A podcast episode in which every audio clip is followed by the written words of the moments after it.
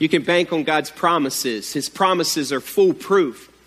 If his word says it, you can believe it. You can trust in God's word. We have no reason to doubt what God says in his word. No reason at all.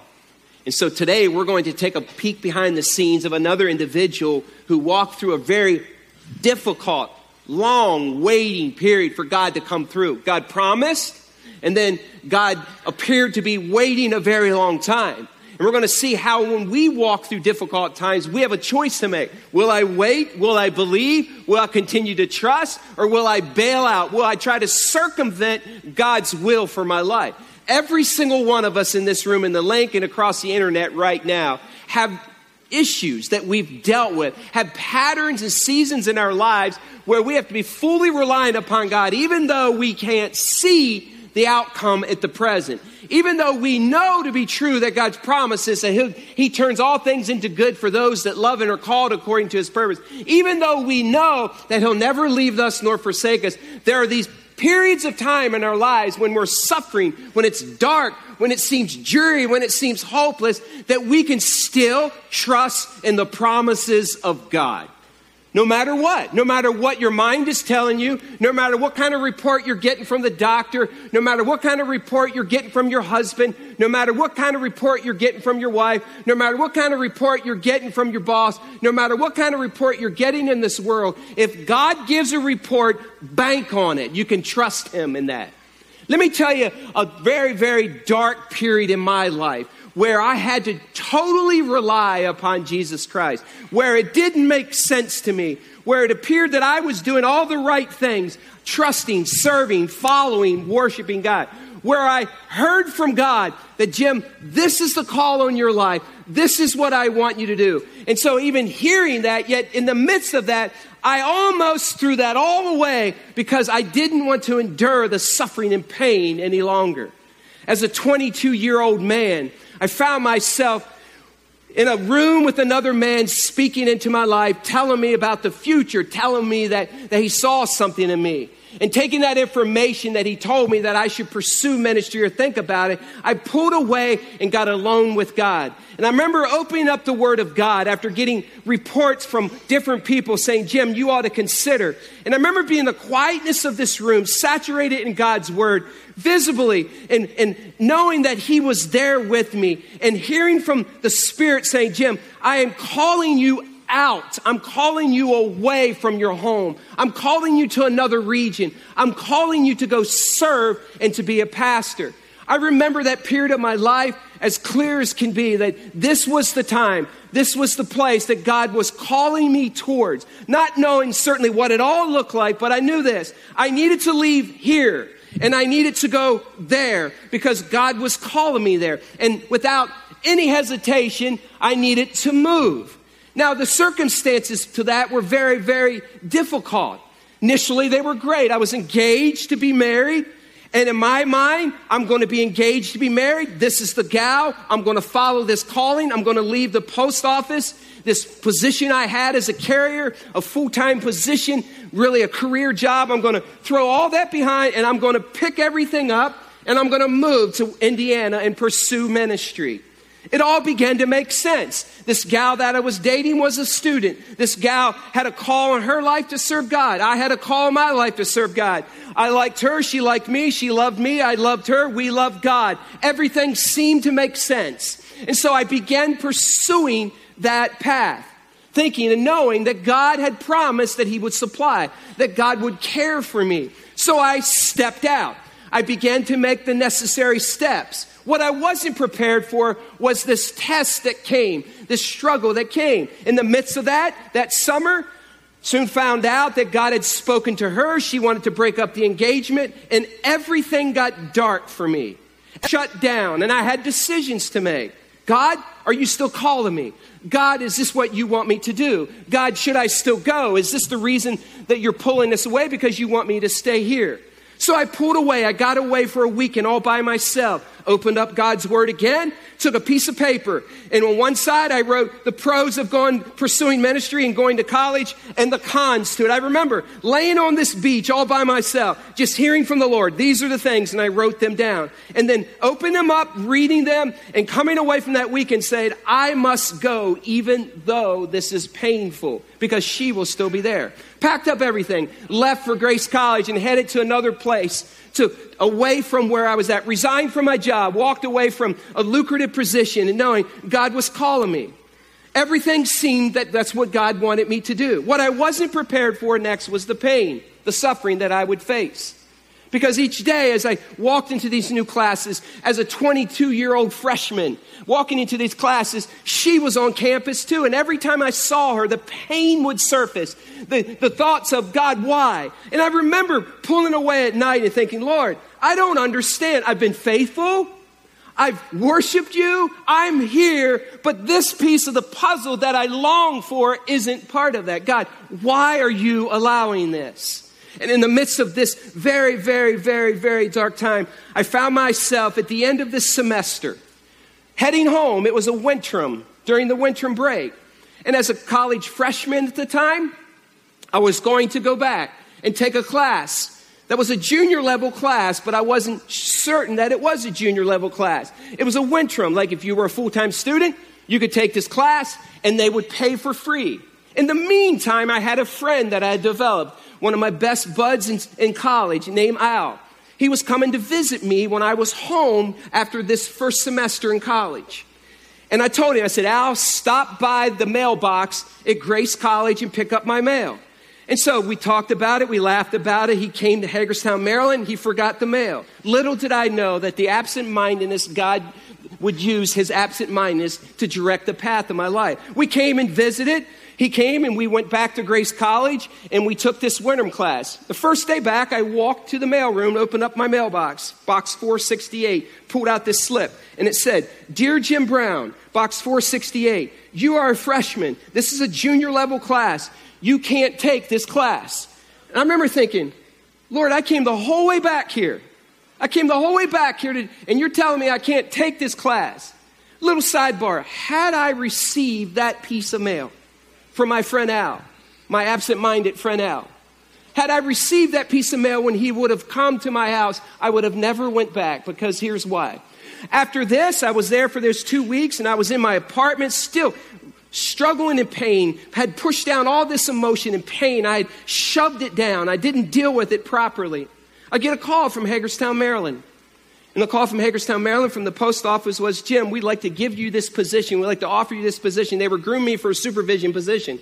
They said, we'd like to offer you this job. Would you consider leaving school, coming back to Hagerstown, and taking this position in the post office? And I remember pulling away, thinking, wow, I could have this. And it'd be so much better than to deal with this pain. I could leave the pain of, of seeing this gal every day. And I could I could remove myself from the suffering. And this would be so much easier. And Lord, I, I think I ought to do that. And I remember this moment in time. It was a very, very dark time. Trying to hear from God and just listening to him. And I remember I came this close. I'm telling you, this close, and only by the grace of God, I almost threw my calling away because of the pain I was dealing with and didn't want to deal with it any longer. But I will never forget in that moment, all alone in my apartment. It was a cold winter night. I remember thinking, I can't throw that away. God, you called me and you promised me, God. You promised me that you would supply all my needs. And God, you promised me that you would never leave me nor forsake me. And God, even though it feels very lonely right now, I know that you are with me. And so I chose to stay. Fast forward during that semester, I'm sitting at a, this, this basketball game with a couple friends, and someone's getting engaged at halftime at this basketball game. They walk out and they're getting engaged, and I'm still dealing with all this pain and suffering from the past that I hadn't properly dealt with. And so a guy gets down at halftime. It should be one of the most enjoyable times for someone to observe. And he proposes to this gal. The place is erupting, and I'm sitting in the stands all by myself, and I began to weep. Well, I began to cry. I couldn't stop. I wanted to crawl under the bleachers. It's like, what's happening here, God? What, what's going on here? And all these, these emotions that I had suppressed and pushed down came out of me that have been built up, this pain, this, this suffering, this, these questions like, God, why? And they came to the top, and I'll never forget during that time, there was this gal by the name of Ann Bortner, who is now Ann Bortner Brown, who we had become friends, but reached down two bleachers, put her hand on my shoulder because she saw me and just touched me. And in that moment, incredible healing took place in my life. I had, instead of stuffing the emotions, I dealt with them. And it was in that moment that, that, that God spoke to me and said, Jim, even though you have this pain, Jim, even though you have this suffering, I promised you that I would never leave you nor forsake you. I promised you that I would be with you, and I promise you that I will be with you until you are placed in that ministry out there. I almost threw everything away because of the pain and the suffering and the calling on my life, because I wasn't willing to wait. I wasn't willing at that moment to go through the suffering and become more mature in my faith. And I don't know where you're at today, but here's what I do know. We as human beings, we live in a world that we want we want the instant gratification. We want God to answer tonight. We want God to answer yesterday. We're not willing to wait a day or two. We want answers now. We have instant everything. We want drive-through Jesus. And sometimes he says, listen to me, there is power. There, there is hope in waiting upon the Lord, because in our waiting, our strength is renewed in him. I want you to grab your Bibles and we're going to take a look at a person that learned this the hard way, and turn to Genesis, Genesis chapter twelve, Genesis chapter twelve. And when you find Genesis chapter twelve, we're going to read verses one to four. If you need a Bible today, hold up your hand and our ushers will be glad to place one in your hand. Genesis, first book of the Bible. Find that, stand with me, let's read it out loud together. Genesis twelve, verses one through four. Let's read this out loud together. Genesis twelve, verses one to four. I'll be reading from the N I V two thousand eleven version. Ready, read. The Lord had said to Abram, go from your country, your people, and your father's household to the land I will show you. I will make you into a great nation. I will bless you. I will make your name great, and I will be a blessing. I will bless those who bless you, and whoever curses you, I will curse. And all the peoples on the earth will be blessed through you. So Abram went as the Lord had told him, and Lot went with him. Abram was seventy-five years old when he set out from Haran. You have a seat. Faith doesn't go unchallenged. Faith isn't faith until you put faith into action. Let me set the groundwork here, because this week I saw things in this story that I've never seen in my fifty-three years of life. It was as if God opened up this passage to me in a fresh way. This is what I know was happening during this time. Abraham had just heard from God that basically that he would be blessed through his descendants, that his child would be an heir to, to many, many, many more generations to come, a people who would be blessed because of him. And so to a man that has a son, to know that God spoke to him and said that your next child being born, your son, his descendants would bless the nations to come. What an incredible word from the Lord. Can you imagine God visiting you and says, hey, come here a second. I got a word for you. I want you to know that when you have a child, through that child and the generations and after that and after that and after that, that, that they will be blessed. And from that will come a great nation who bear your name, who bear my name. I will make you into that great nation. Yet when God's promises come, we must remember he will be foolproof in his promise, no matter what happens along the way. Probably the highlight of their lives. They had been handpicked by God, Abraham and Sarah, and they, they, but yet it was also a time where they suffered infertility. Look back a second. I don't know if you knew this. When God came, they had already struggled with barrenness. Look at chapter eleven. Hadn't put all this together, and today we're going to unpack this whole story. Look at Genesis eleven and look at verse twenty-nine. It says, Abram and Nahor both married. The name of Abram's wife was Sarai, and the name of Nahor's wife was Milcah. She was the daughter of Haran, the father of both Milcah and Iscah. Now Sarai, or Sarah, was what? What's the word? Childless, because she was not able to what? So picture for a second. God's coming to you. He's speaking to you. And so Abraham receives this promise from God. And he says, Abraham, I want you to know that you and your wife are going to bear a son, a child. And through that child, nations to come will be blessed. And you will be a great nation. Now, I want you to think about this for a second. Sarah was already barren. Sarah was already having struggles with infertility. In fact, if you look at the text and you do the timetable, it could have been as much as fifteen to twenty years. They had already been married, that she was already struggling with infertility. They had already had moments where they wondered if they would ever have kids. And so God is coming. Picture, if you can, sleepless nights before God coming. Visits to the doctor for infertility. Crying out in prayer. Asking God why they didn't have children. Doubt and, and silent nights of suffering they had dealt with. And now God finally answers the prayer, at least they thought he did.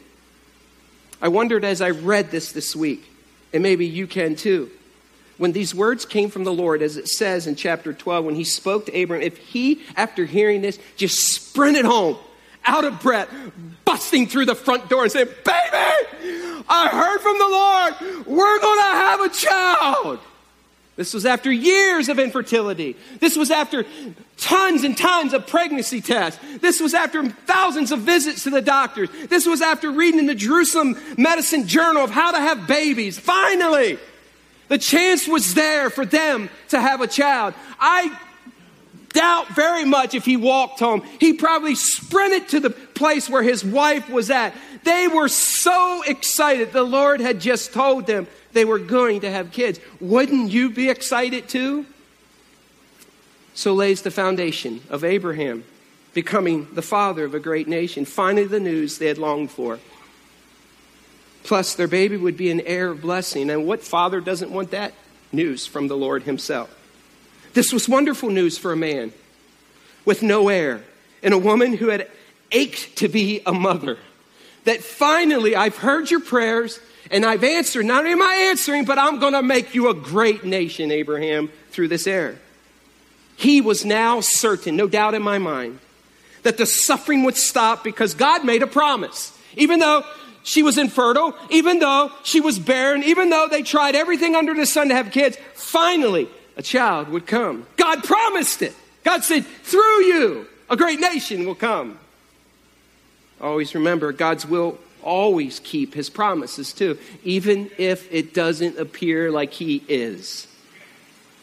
Yet what was about to happen next might be one of the darkest times in Abraham and Sarah's life.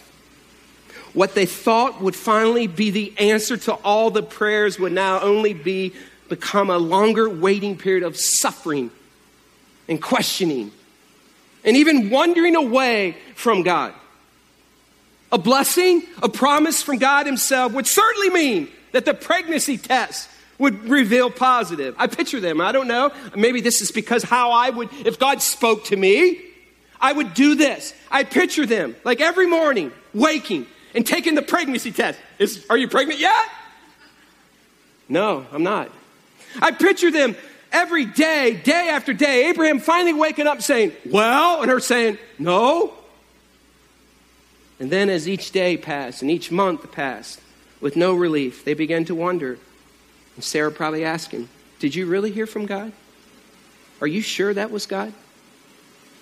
I believe they were human as we are human. And the thoughts began to surface of doubt. Like, God, did you really say that? Was there something I didn't hear? Did I miss out on something? Like, you said a great nation would come. Like, what up, God? She's still infertile.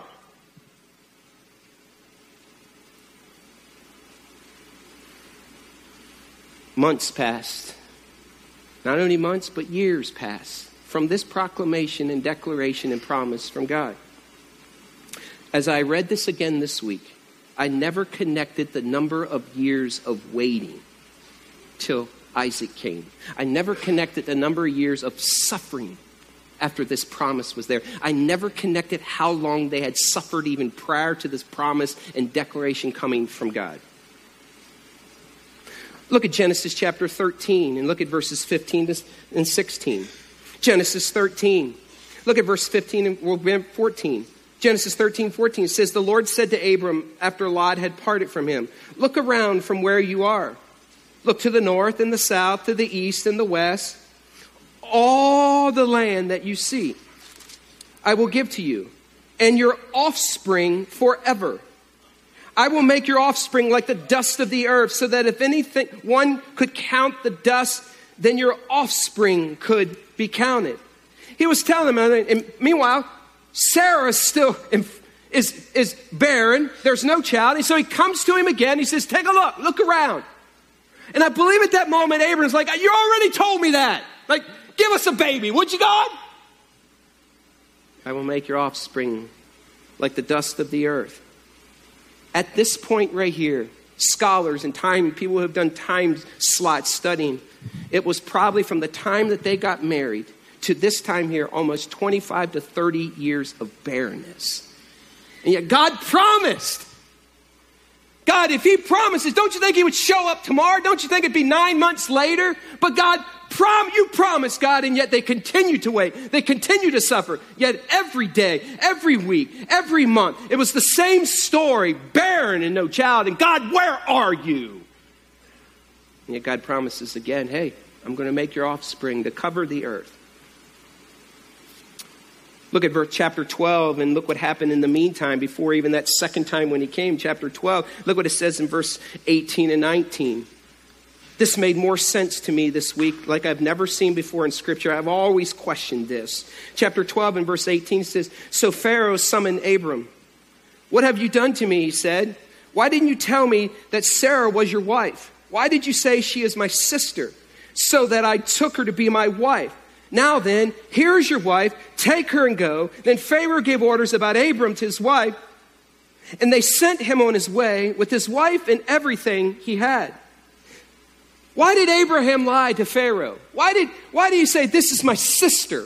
Well, I've always been puzzled by that. You know why? Because he tried to control the outcome. He tried to say, we can't have babies. Maybe he looked at Pharaoh and says, hey, bring her into your harem. And when you bring her into your harem, maybe because she's your wife, that finally she'll conceive. And then we'll have an heir. But listen to me, that wasn't the way God had intended it to happen.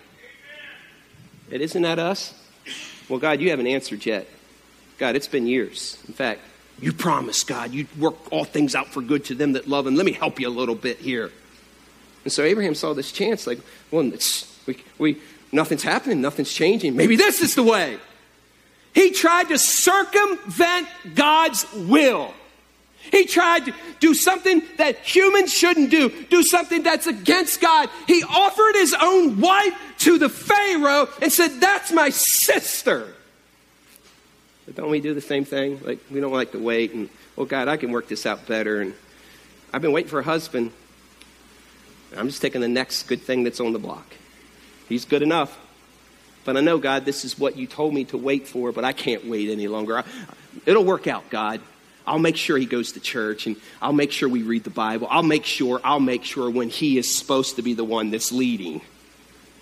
Oh, oh God, I, I, I, I really believe that you called me to this place, God. I believe but I, that you want me to go there, but it's not working out, so I'm going to make it work. I'm going to manufacture this job. I'm going to manufacture and take your money. I'm going to go into debt, clean over my head so that it happens because you promised. And I know, God, that you'll take care of it. No!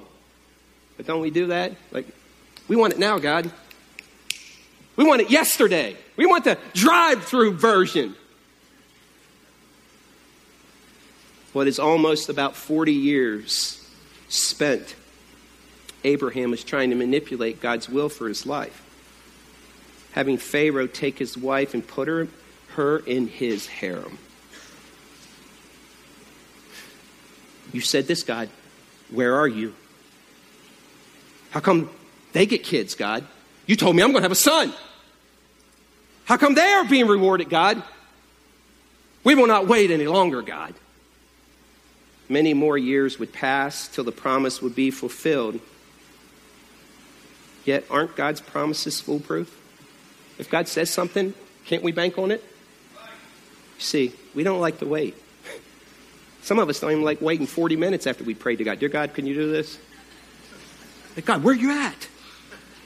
We don't even like waiting forty days. We don't even like wait, waiting a month or two months or three months.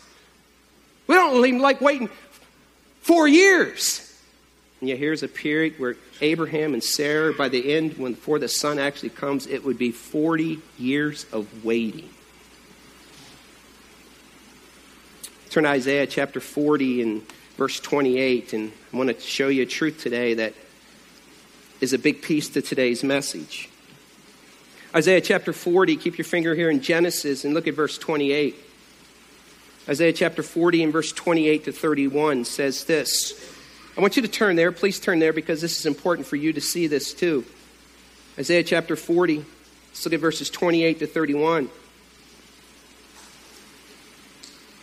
It says this in verse twenty-one, twenty-eight. Do you not know, Grace Community Church? Have you not heard, Grace Community Church? The Lord, the everlasting God, the creator of the ends of the earth, will not grow what? What's it say? Tired or what? Weary. And his what? What's the word? Understanding no one can fathom. He gives what? What's the word? Strength to the what? Weary or worn. And increases the power of the weak or the worn. Even youths grow tired and weary, and young men stumble and fall. But those who hope, or those who wait in the Lord, will renew their what? See, this doesn't, we don't like this, do we? I like, I don't, like, I want it now, God. It's in our waiting. Listen to me, please, please hear this. Some of you are so stressed out. Some of you are so worried.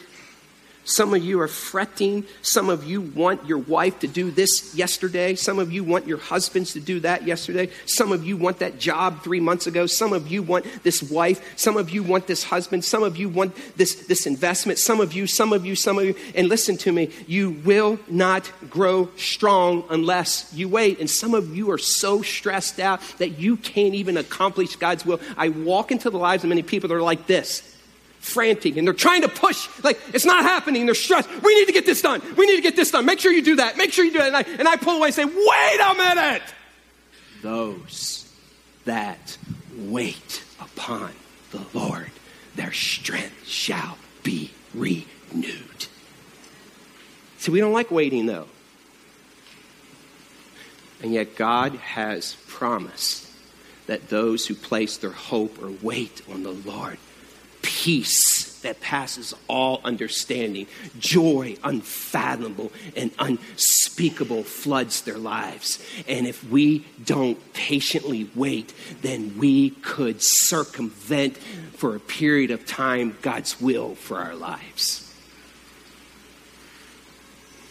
Way too often then, because we're not willing to wait, we try to accomplish God's will for him. Like somewhere along this path, here's what we do. God, I think I can work this out. I got this one figured out better than you do. Isn't that true, though? Well, I haven't got what I wanted and needed from him yet, so let me take it into my own hands. And we don't bathe it in prayer. We just jump right ahead. We go into that new investment, that new business, that, that new marriage, that, that new job, that new ministry, that new whatever, new whatever. And we haven't bathed and in, in prayer for a period of time because, oh, we got to get quickly. Hurry, hurry, hurry, hurry, hurry. And yet the word of God says those that wait upon the Lord, they shall be renewed. I can tell you a lady right now that came to me recently in this past year and came to me. And she says, Pastor Jim, she said, during the winter months, you spoke and said during a, a series of messages, you gave this list of what wives should look for in a husband, you, and you, you spelled it out. And she says, I was all for that. She said, but I got tired of waiting. And I ended up, I, I jumped in thinking that this was the man for me. And she says, now I'm backtracking and realizing that if I would have waited, then I would be in a much different place. But now I'm in this marriage with a husband that doesn't want to chase after Jesus. After God says this, that he's good on his promises, now look at Genesis chapter fifteen. Go to Genesis chapter fifteen. Look what happens next. God comes again. Look at verses one to five of Genesis fifteen. After this, the word of the Lord came to Abram in a vision. Do not be afraid, Abram. I am your shield, your very great reward. But Abram said, Sovereign Lord, what can you give me since I remain childless? And the one who will inherit my estate, Eliezer of Damascus? And Abram said, You have given me no children, God, so a servant in my household will be my heir. Then the word of the Lord came to him. This man will not be your heir, but a son who is your own flesh and what? Blood will be your what? He took him outside and said, Look up again at the star, the sky, and count the stars. If indeed you can count them, then he said, So shall your offspring be. Abraham says, But God, you keep talking about this heir, and I'm childless. You have given me no children, God. So a servant of the household will be the heir. So he sees Eliezer and he says, God, I realize what your will is for my life now. My wife has been barren. She's been barren since we've been married. It's been a long time, twenty-five, thirty years. And I understand, God, I've been waiting and I finally figured it out. Eliezer, you will be the heir. And God says, no, I promise you that from your gene pool, from your D N A, from your flesh and blood, from your wife will come an heir, not a servant in the house. Isn't that what we do? We look for other options. So it must be this way. I'm supposed to go there. Because we don't like the pain and suffering. We want to circumvent pain, and it's in our pain where we lean on Jesus and he strengthens us. You see, when we're weak or worn, we need to turn to God. And those that wait upon the Lord, he shall renew their strength. But we do it. Maybe we, we look for other options. Maybe that's the one, God, I should marry. Maybe I should fudge a little bit here, God. Maybe, maybe, maybe. That's not the end of the story. It's like people think he would learn, like from Eliezer. But look at chapter sixteen. This continues. Look at chapter sixteen. Look at verse one. So now Sarai, or Sarah, Abram's wife, had borne him no children. It's like, okay, we, we understand that. But she had an Egyptian slave named Hagar. Not Sammy, but Hagar. Verse two. So she said to Abram, The Lord has kept me from having children. And I want to say, come on. Didn't you feel Abram like, I already know that. Go sleep with my slave. Perhaps I can build a family through her. Abram agreed to what Sarah said. Listen to me. Don't circumvent God's will.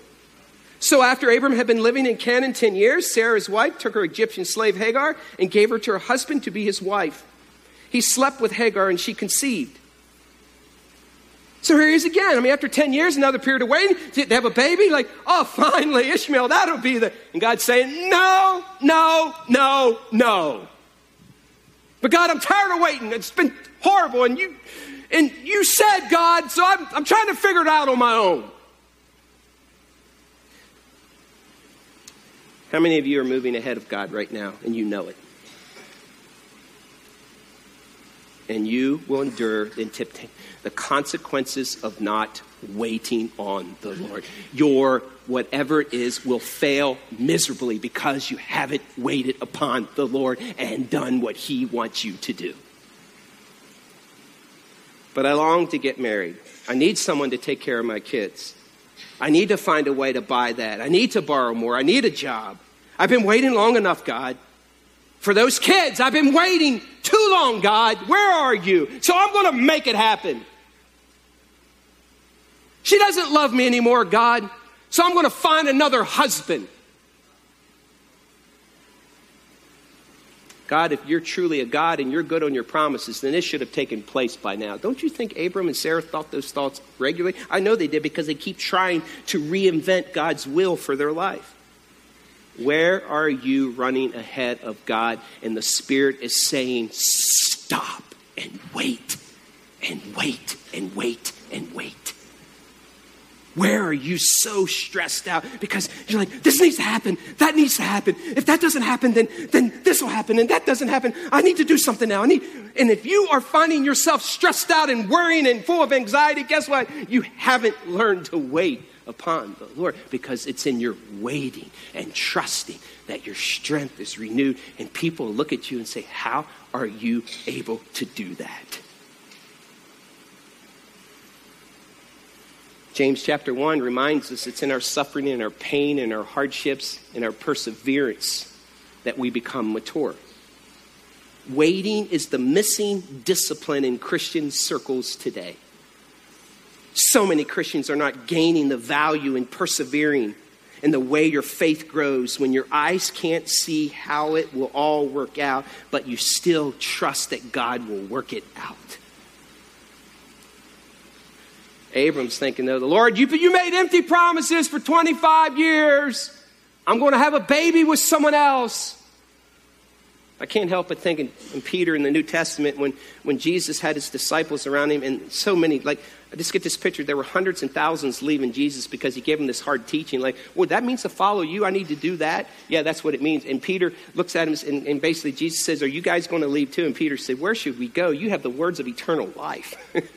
Like, why would I try to do anything but follow Jesus and trust Jesus? Listen to me. Why would we as Christ followers believe in the promises of anyone else but Jesus Christ? There's no greater option than Jesus. Stop and consider the pain they must have felt from the waiting, the long nights of blaming each other for the infertility, and the tireless days of not getting the report they needed. But then God gives them this gentle reminder. The story is amazing. I never put all this together like this. I mean, look at Genesis chapter seventeen. After years of waiting and trying to circumvent the, the will of God, chapter seventeen, Abraham is now ninety-nine years old. Almost forty years later, the Lord, after they got married, the Lord appeared to him and said, chapter seventeen, one, I am, I just love that. Just stop there. That's enough, isn't it? I am God Almighty. Walk before me faithfully and be what? Blameless. Come on, help me out. seventeen two. You got, you got to see this for yourself. We're going back until you do. Look at chapter seventeen, verse one. When Abram was ninety-nine years old, the Lord appeared to him and said, I am God Almighty. Walk before me faithfully and be what? Blameless. Look at verse two. What's the next word in verse two? What's the very next word?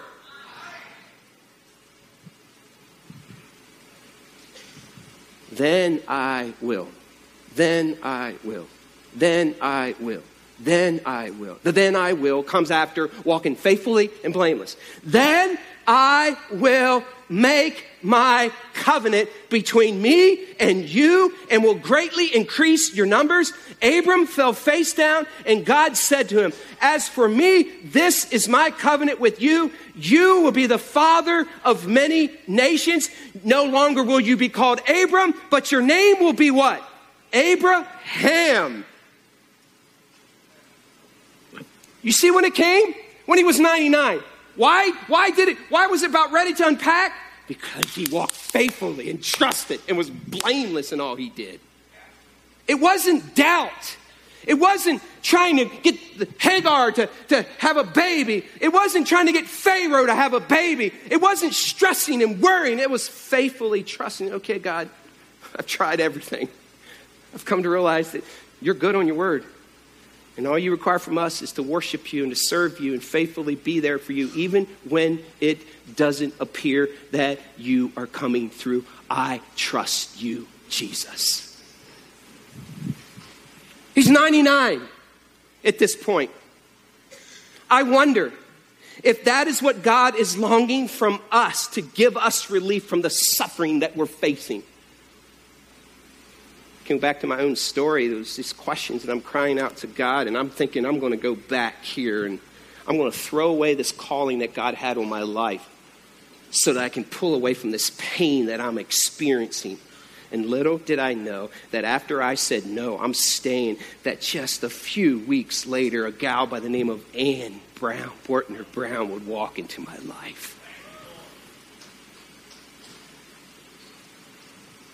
Turn to Romans chapter four and just keep your finger here. It's a beautiful picture. Paul tried to describe what Abraham walked through. I personally believe, this is my take on this, I believe that Romans chapter four, verses eighteen to twenty-one or twenty-four, are written after Genesis seventeen. I believe that this is a reference towards in his ninety-ninth year, in his fortieth year in, uh, of being married. I believe that this reference that Paul is giving here is finally when, when, when Abraham finally got it at ninety-nine. It says this in chapter four and verse eighteen. Against all what? Hope. Abraham in hope believed, and so became the father of many nations, just as it had been said to him. So shall your offspring be. Without weakening in his faith, he placed the fact, he faced the fact that his body was as good as dead because he was ninety-nine. And since he was one hundred years old, he gave birth, and Sarah's womb was also new. Yet he did not waver through unbelief regarding the promise of God, but was what? What's the word? Strengthened in his faith and gave glory. Those that wait upon the Lord, it took him years to understand that. Being fully persuaded in verse twenty-one that God had power to do what he had promised. It wasn't until Genesis seventeen that he finally got it. This is why it's credited to him as righteousness. The words it was credited to him were written not for him alone, but also for us. He was fully persuaded. And God was so patient. Here's, I want you to keep in mind, God never reneged on his promise, and he never will. Yet we can often, often, often delay receiving that because we go here, we go there, we try this. And God is saying, stay on the straight and what? Narrow. Because it's the straight and narrow is where you are faithful and blameless and where God's will is accomplished. Now picture for a second, he's ninety-nine and he believed even when it didn't make sense. I mean, even now it takes even more faith that he's going to have a child. I mean, after all these years and way past his ability to perform sexually, God is saying, now you're going to have a baby. Our hope must be in Jesus and nothing else. Look at Genesis chapter twenty-one. It finally comes. Finally, like, woo! Go to Genesis chapter twenty-one. Look at verse one. Now the Lord was gracious to Sarah, as he had said. Look at Genesis twenty-one. Now the Lord was gracious to Sarah, as he had said. And the Lord did for Sarah what he had what? Promised. Sarah became what? Pregnant, and bore a son to Abraham in his old age at the very time God had promised. Listen, at what time was it? The very time God had promised. Abraham gave the name Isaac to his son. Sarah bore him. When his son Isaac was eight days old, Abraham circumcised him, and God commanded him. Abraham was one hundred years old when his son Isaac was born to him. Finally, finally, after all these years of Abraham and Sarah's foolishness, and all the consequences of that, and all the poor decisions, and the lack of waiting, there is no stopping God's promise, Grace Community. A big sigh of relief for Abraham and Sarah. I picture Isaac bringing laughter as he continued to age, because his name means the one who laughs. I even people, picture people seeing them as a family out in the park and at soccer games. And I picture them at parent days. Their students say, hey, is that your grandma and grandpa? No, that's my mom and my dad. How old's your daddy? Well, I'm five. My daddy's one hundred five.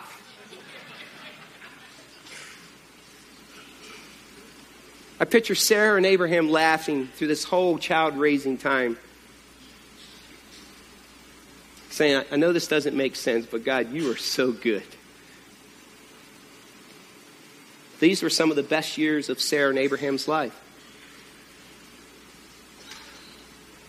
Picture the joy they felt each morning as they walked to the breakfast table. And that son that was their heir.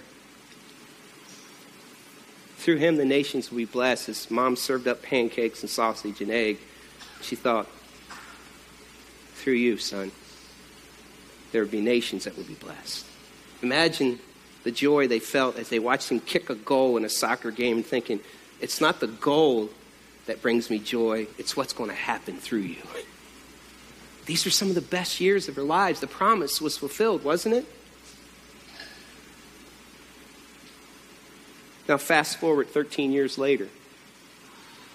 Keep in mind, they had already waited forty years. Look at Genesis chapter twenty-two. Like, fast forward, roughly thirteen years later, Genesis chapter twenty-two. Sometime later, God tested Abraham and said to him, "Abraham, here I am," he replied.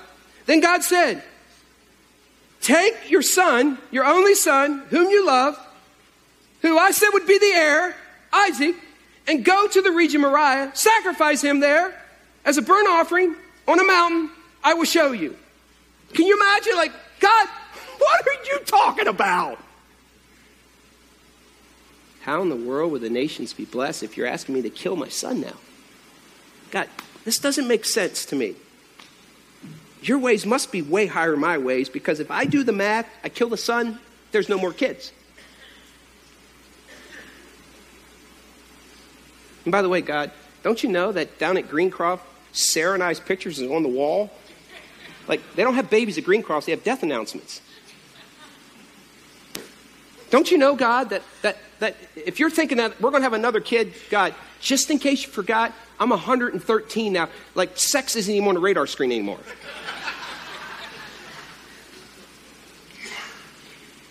In fact, God, I don't even think I can try again. So how in the world would the promise continue? You see, it's one thing to trust God in the waiting, but to be able to trust him after receiving this kind of news, this is the part of the faith journey where Abraham had learned that God is good on his promises. And even though, listen, listen carefully, even though it appears like God is contradicting God, we can still trust him if he said it's going to happen. Even though the facts don't add up scientifically and biologically, we can still trust. Because listen, the promise wasn't in Isaac, the promise was in God. It's never in a man, it's always in Jesus.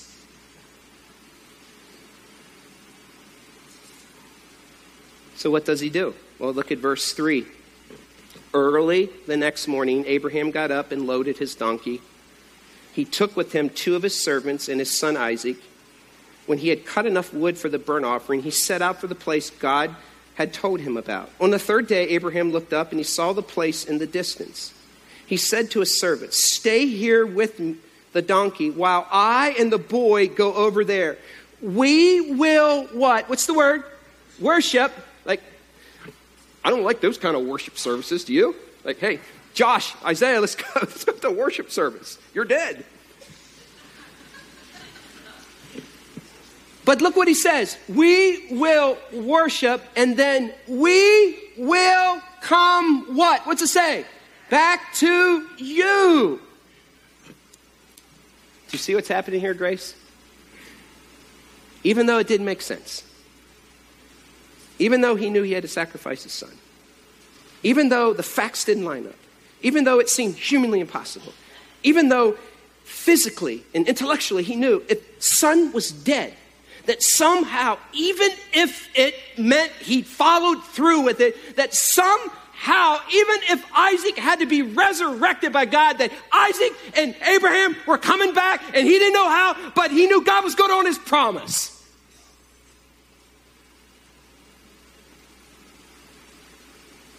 Abraham was placing his faith in God and not Isaac.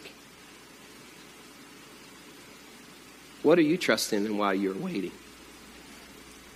You know, probably one of the most miraculous things about this account is this. This Isaac was probably thirteen years old. And there's no doubt in my mind that Abraham at one hundred thirteen, that Isaac could probably outrun him. And Isaac probably could have just... But somewhere along this faith journey in these thirteen years, Abraham's faith had grown in such a way that every time Isaac looked at his father, he said, "I trust you, Dad, because you trust God." And he had lived out his faith in such a way that the faith of his father was passed down to the son, that even the son at thirteen let his dad tie him up, and he went up on that altar, that even Isaac believed that somehow this was God at work. Listen to me, Grace. God is never limited and boxed in by human limitations. Those that wait upon the Lord, their strength shall be renewed. Maybe the reason you feel so weary and worn out today is because of your impatience and you're trying to manipulate the outcome of God's will instead of faithfully waiting on God, even though it doesn't make sense, even though that husband hasn't come home, even though that wife refuses to follow God, even though that child is far away, even though the finances seem impossible, even though it is hard and painful. Those that wait upon the Lord, their strength shall be renewed. Real joy comes as we persevere while waiting. God was gracious, and nothing can stop his plans and promises.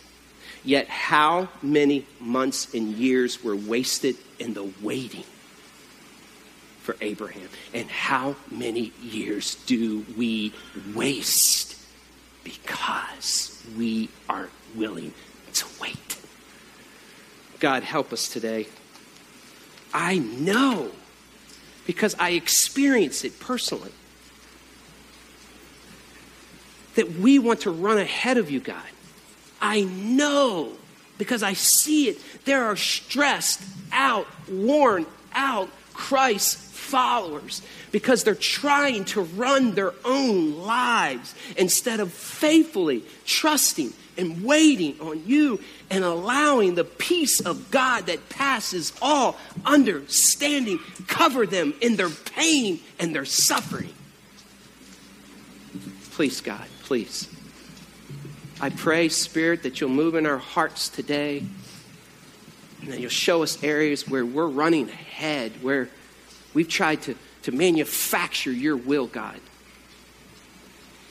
Where we have run from suffering, even though we know that in the suffering is where perseverance comes and our faith is becomes mature.